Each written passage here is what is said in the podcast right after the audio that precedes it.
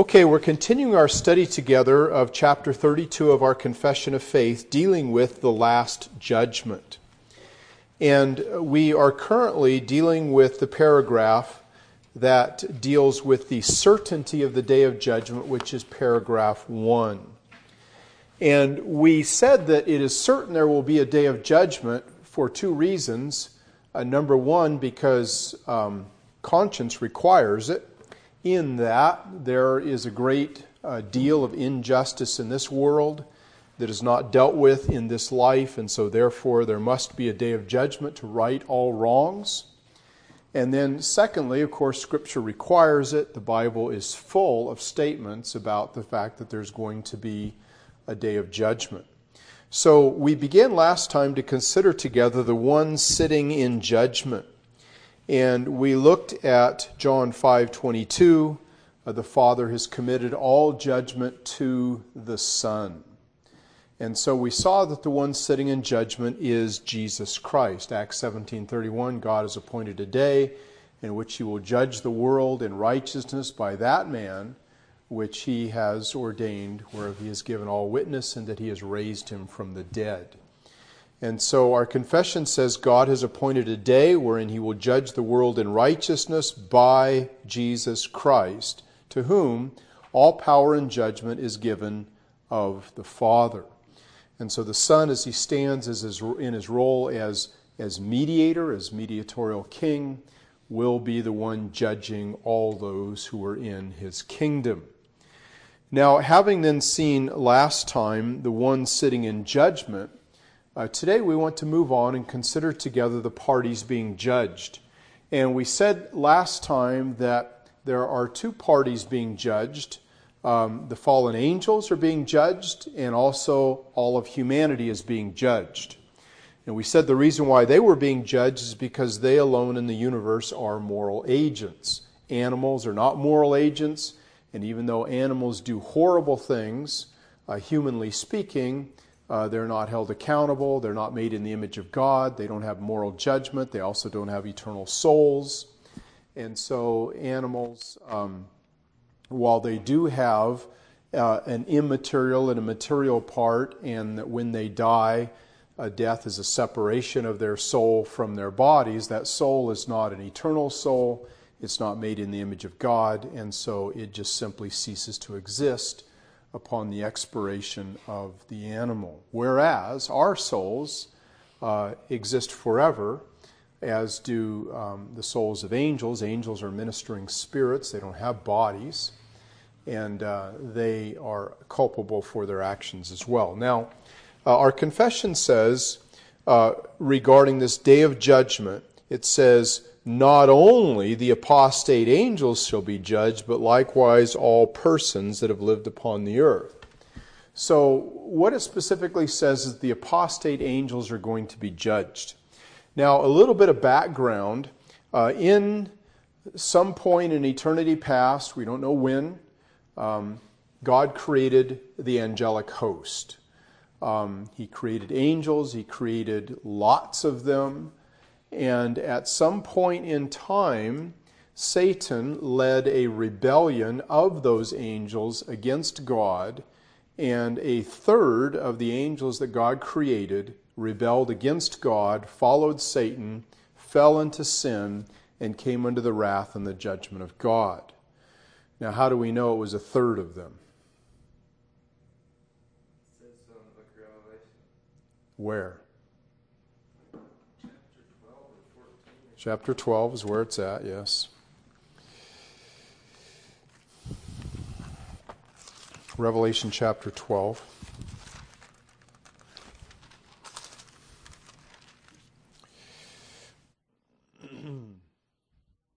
Verse three, there appeared another wonder in heaven, and behold, a great red dragon, having seven heads and ten horns, and seven crowns upon his heads, and his tail drew the third part of the stars of heaven, and did cast them to the earth. And the dragon stood before the woman, which is ready to be delivered, for to devour her child as soon as it was born. And so it's believed, based on that passage, Satan being the dragon, the stars of heaven being the angels, he pulled a third of them uh, out of heaven to earth with himself.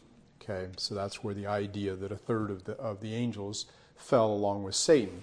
Now, the fall of Satan in particular is described in um, in Isaiah chapter fourteen. You might want to turn there.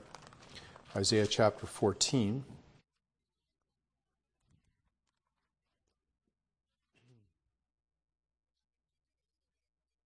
And uh, we'll start reading at verse twelve, Isaiah fourteen, twelve.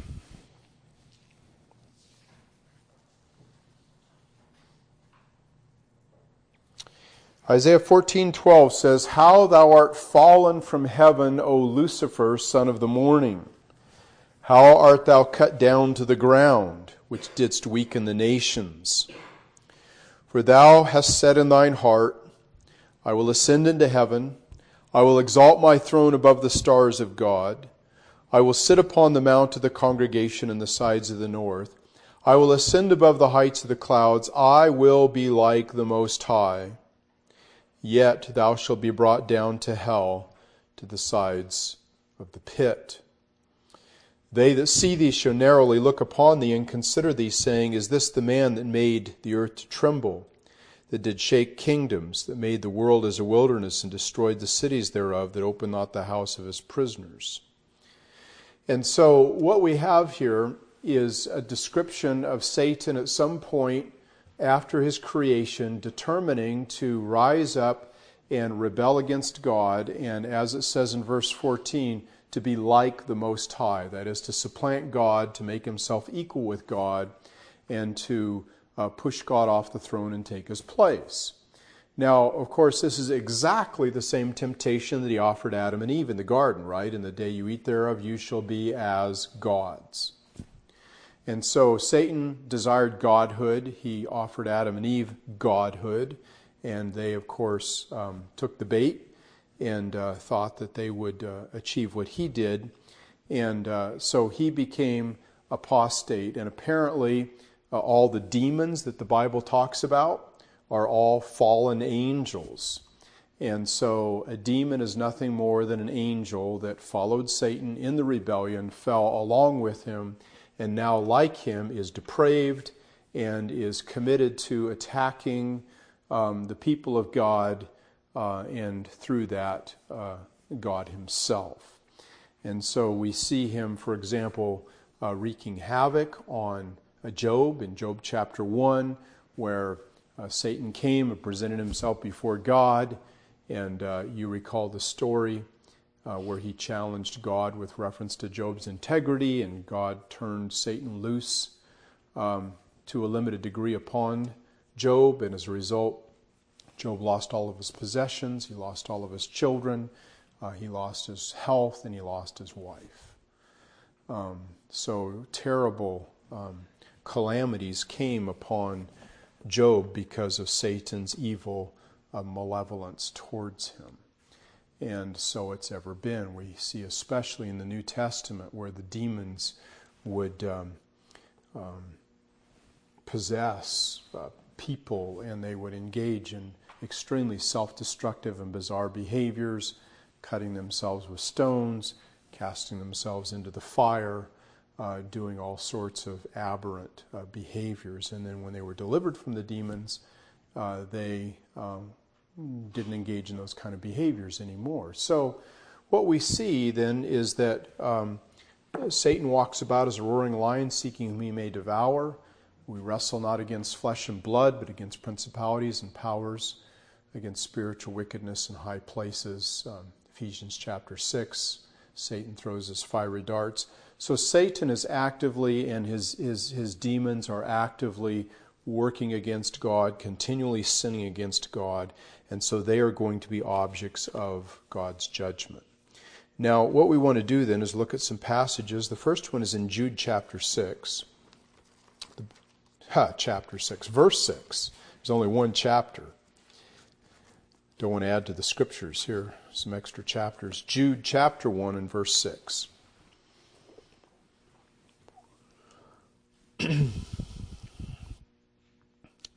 It says in Jude chapter one and verse six, it says, "And the angels, which kept not their first estate, that is, the estate in which they were created, but left their own habitation, that is, followed Satan and abandoned heaven, he hath reserved in everlasting chains under darkness unto the judgment of the great day.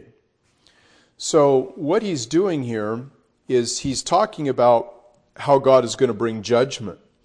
And um, he talks in verse five about judgment on Israel. He talks in verse six about judgment on the angels. He talks about verse seven judgment on Sodom and Gomorrah. And so what we read here about the, the, the angels is that they are going to be judged on the last day. And specifically, he says that they are reserved in everlasting chains under darkness uh, until the judgment of the great day.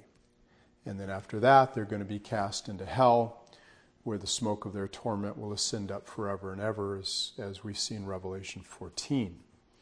Uh, another passage that deals with the judgment of angels is in Second Peter chapter two and verse four. The book of Second Peter chapter two and verse four, a very parallel passage to the book of Jude. In fact, if you read Second Peter and you read Jude, uh, it almost looks like they're copying each other. Um, they simply were delivering similar messages. Um And a lot of debate goes on. Well, did you know Jude read Second Peter and then write his book? Or did Peter read Jude and then write his book? I don't think either of those are the cases. I think they both were inspired by the Spirit of God to write similar things. I mean, just like when you look at the four Gospels, there's a lot of similarities there, but it's not like they copied each other. So, you know, like we have synoptic Gospels, well, guess what? We have synoptic epistles, Second Peter and Jude. No big deal. No problem. All right, Second Peter two in verse four, it says, "For if God spared not the angels that sinned, but cast them down to hell, and delivered them into chains of darkness to be reserved unto judgment," and then he goes on and talks about other judgments like the flood. Um, And so once again here we have a very clear allusion to the fact that the angels are going to be judged. Now, the unusual thing about the judgment of angels is that somehow you and I, as Christians, are going to be involved in that judgment. And so we read in First Corinthians chapter six, uh, Paul is um, rebuking the Corinthians for taking each other to law, uh and not settling their disputes within the church. And um, he says in, in First Corinthians six one, "Dare any of you, having a matter against another, go to law before the unjust and not before the saints? Do you not know that the saints shall judge the world? And if the world shall be judged by you, are you unworthy to judge the smallest matters? Know you not that we shall judge angels? How much more things that pertain to this life?" And there's just this little passing allusion here, and it's never spoken of again, that we are going to judge angels.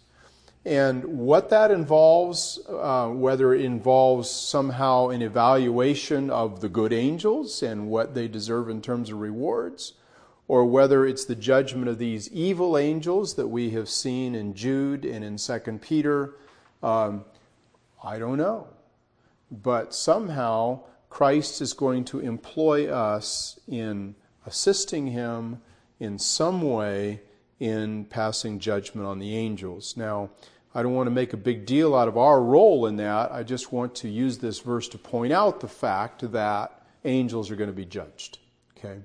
So we've got three passages that make it very clear that angels are going to come under the judgment of God. All right, any questions about that? Go ahead, Mike. Um, when, uh, when the fall happened, yeah. um, I'm guessing that the world hadn't been created yet. That's correct. Um, so what hap- like what happened to them? Like where where could they go? Well, um, the universe is a big place, and they could have went anywhere. They are spatial beings. They're not omnipresent. And so wherever God's special dwelling place was, um, he certainly could have put them out of it. However, uh, it appears that they still had access to heaven until Christ died on the cross, because in the book of Job, you see Satan appearing before God in heaven, talking with him. Furthermore, um, just prior to the crucifixion of Jesus, you recall Jesus said, "I saw Satan fall as lightning from heaven."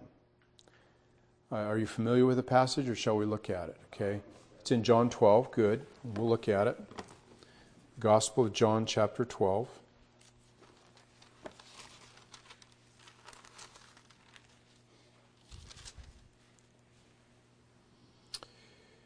Um, hmm.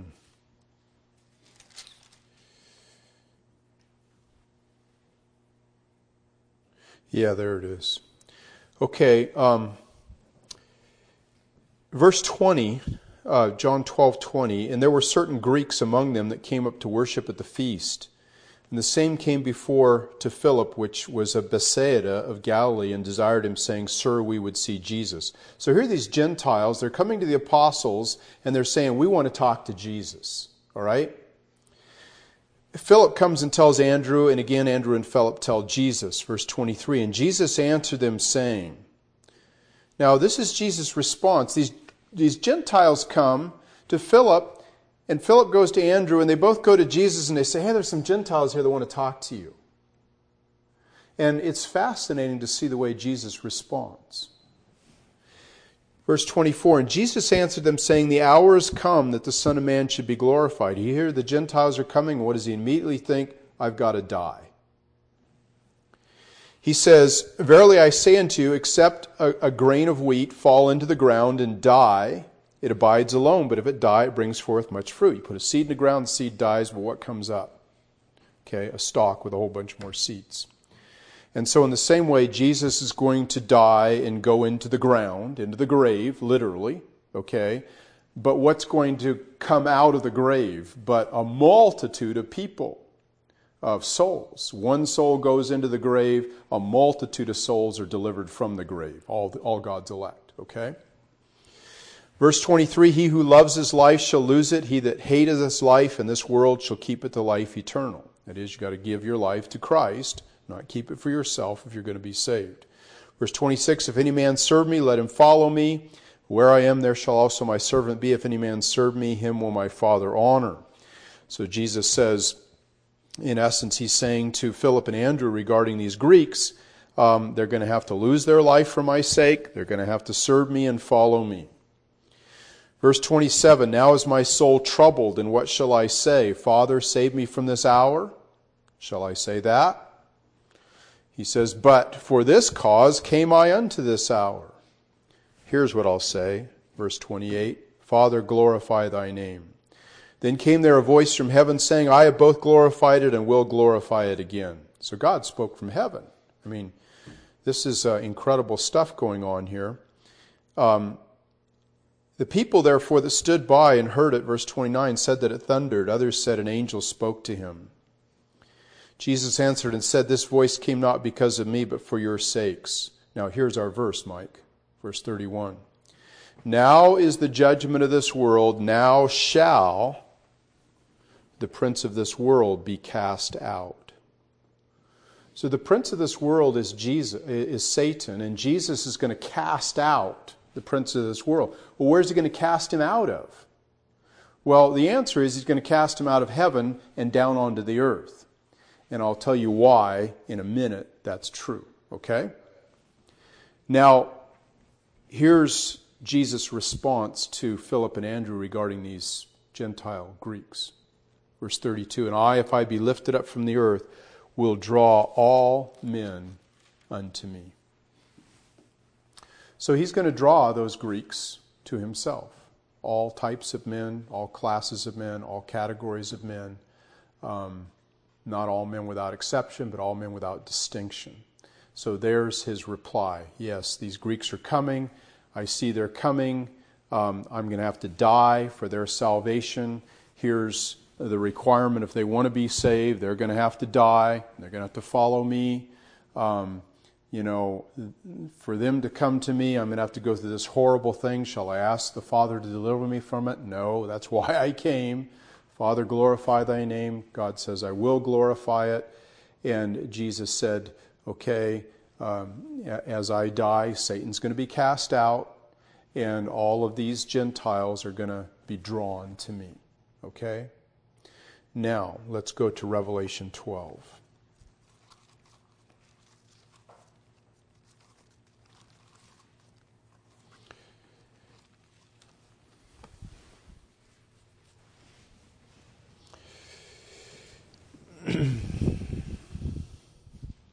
Revelation twelve one.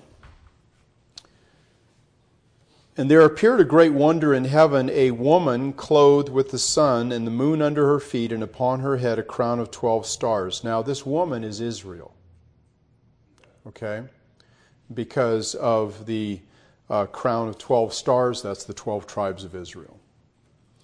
Verse two, and she, being with child, cried, travailing in birth and pain to be delivered.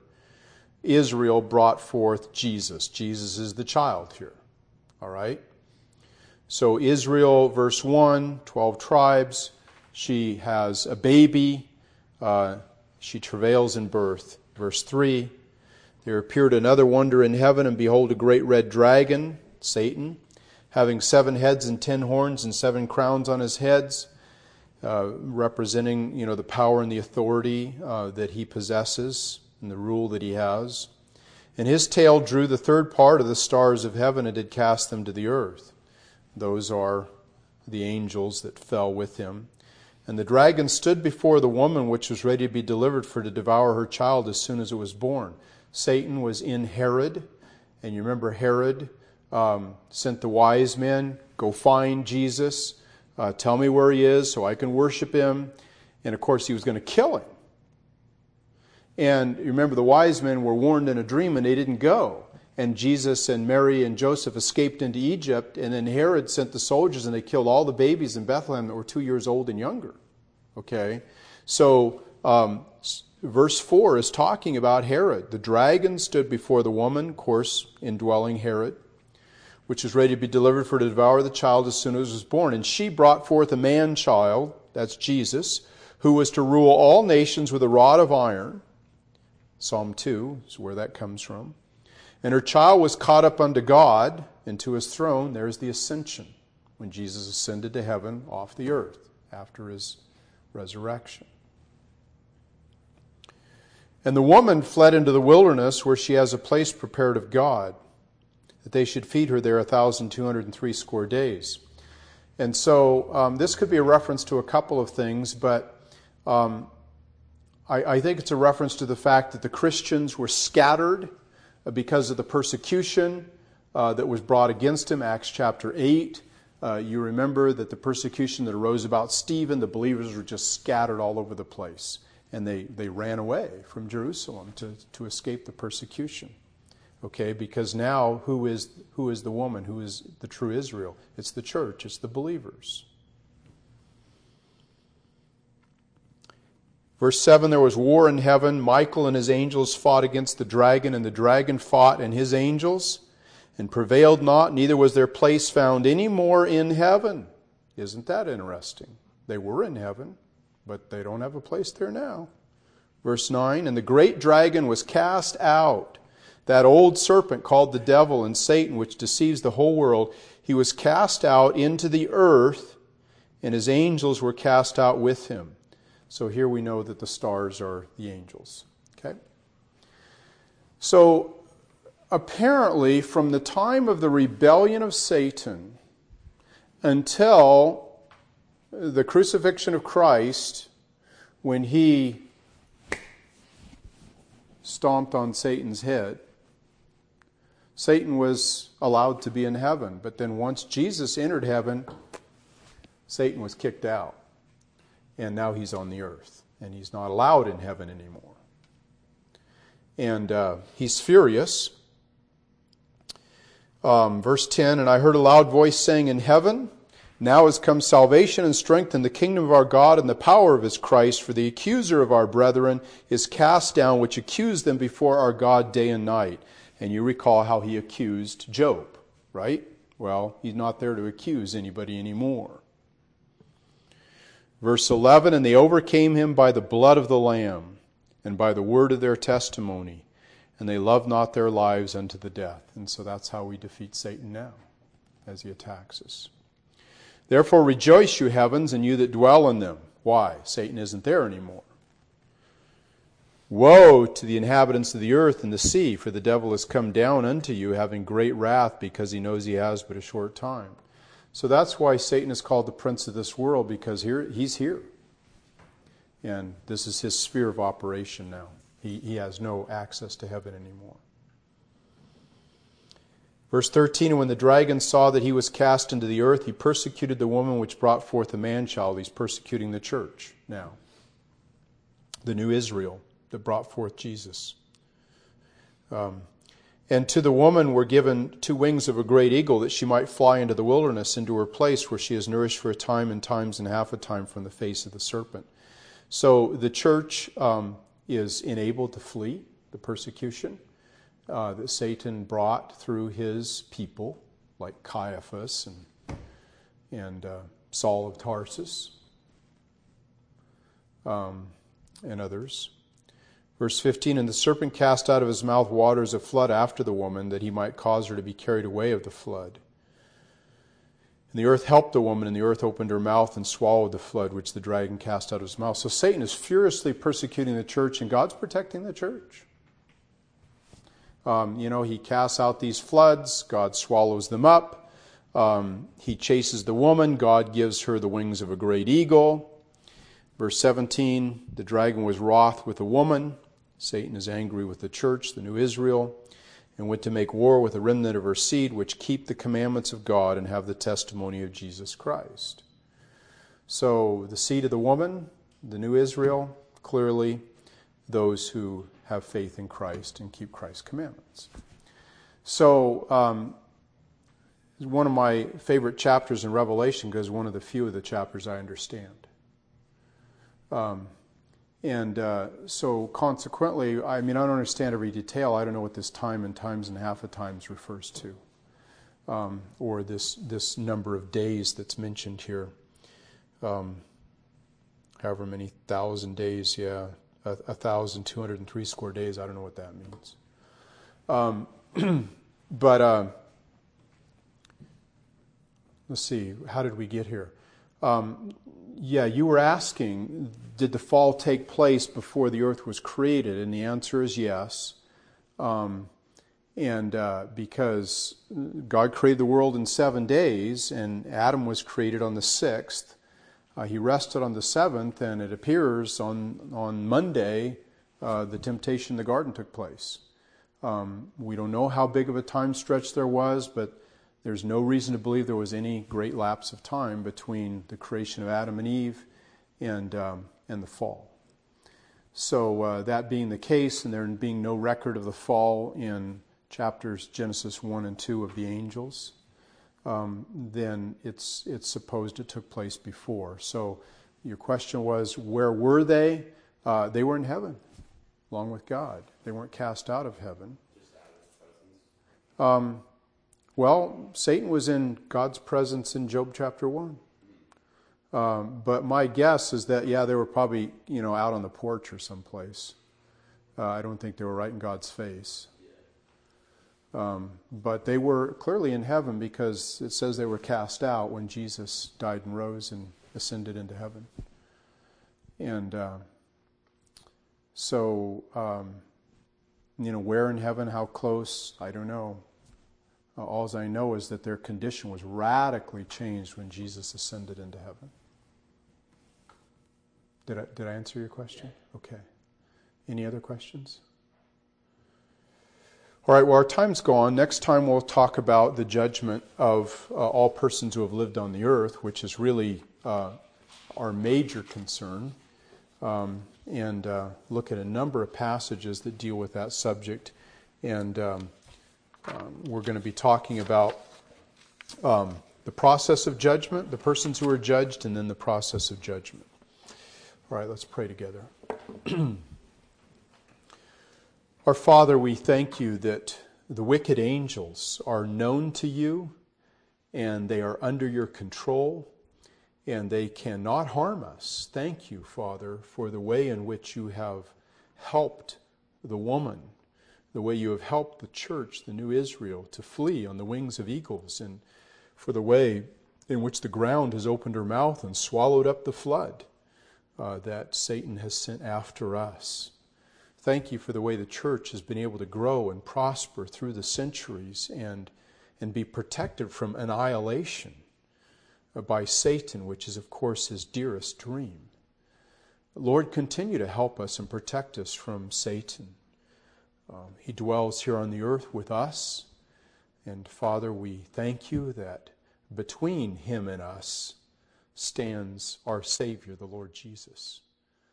Um, And Father, just as he uh, posted an angel with a flaming sword uh, to keep Adam and Eve out of the garden when they fell, so we trust that uh, there are angels with flaming swords keeping Satan uh, away from us, we who are your garden uh, of your delight. Father, we pray now that you would help us to Uh, know that protection and enjoy it. In Jesus' name, amen.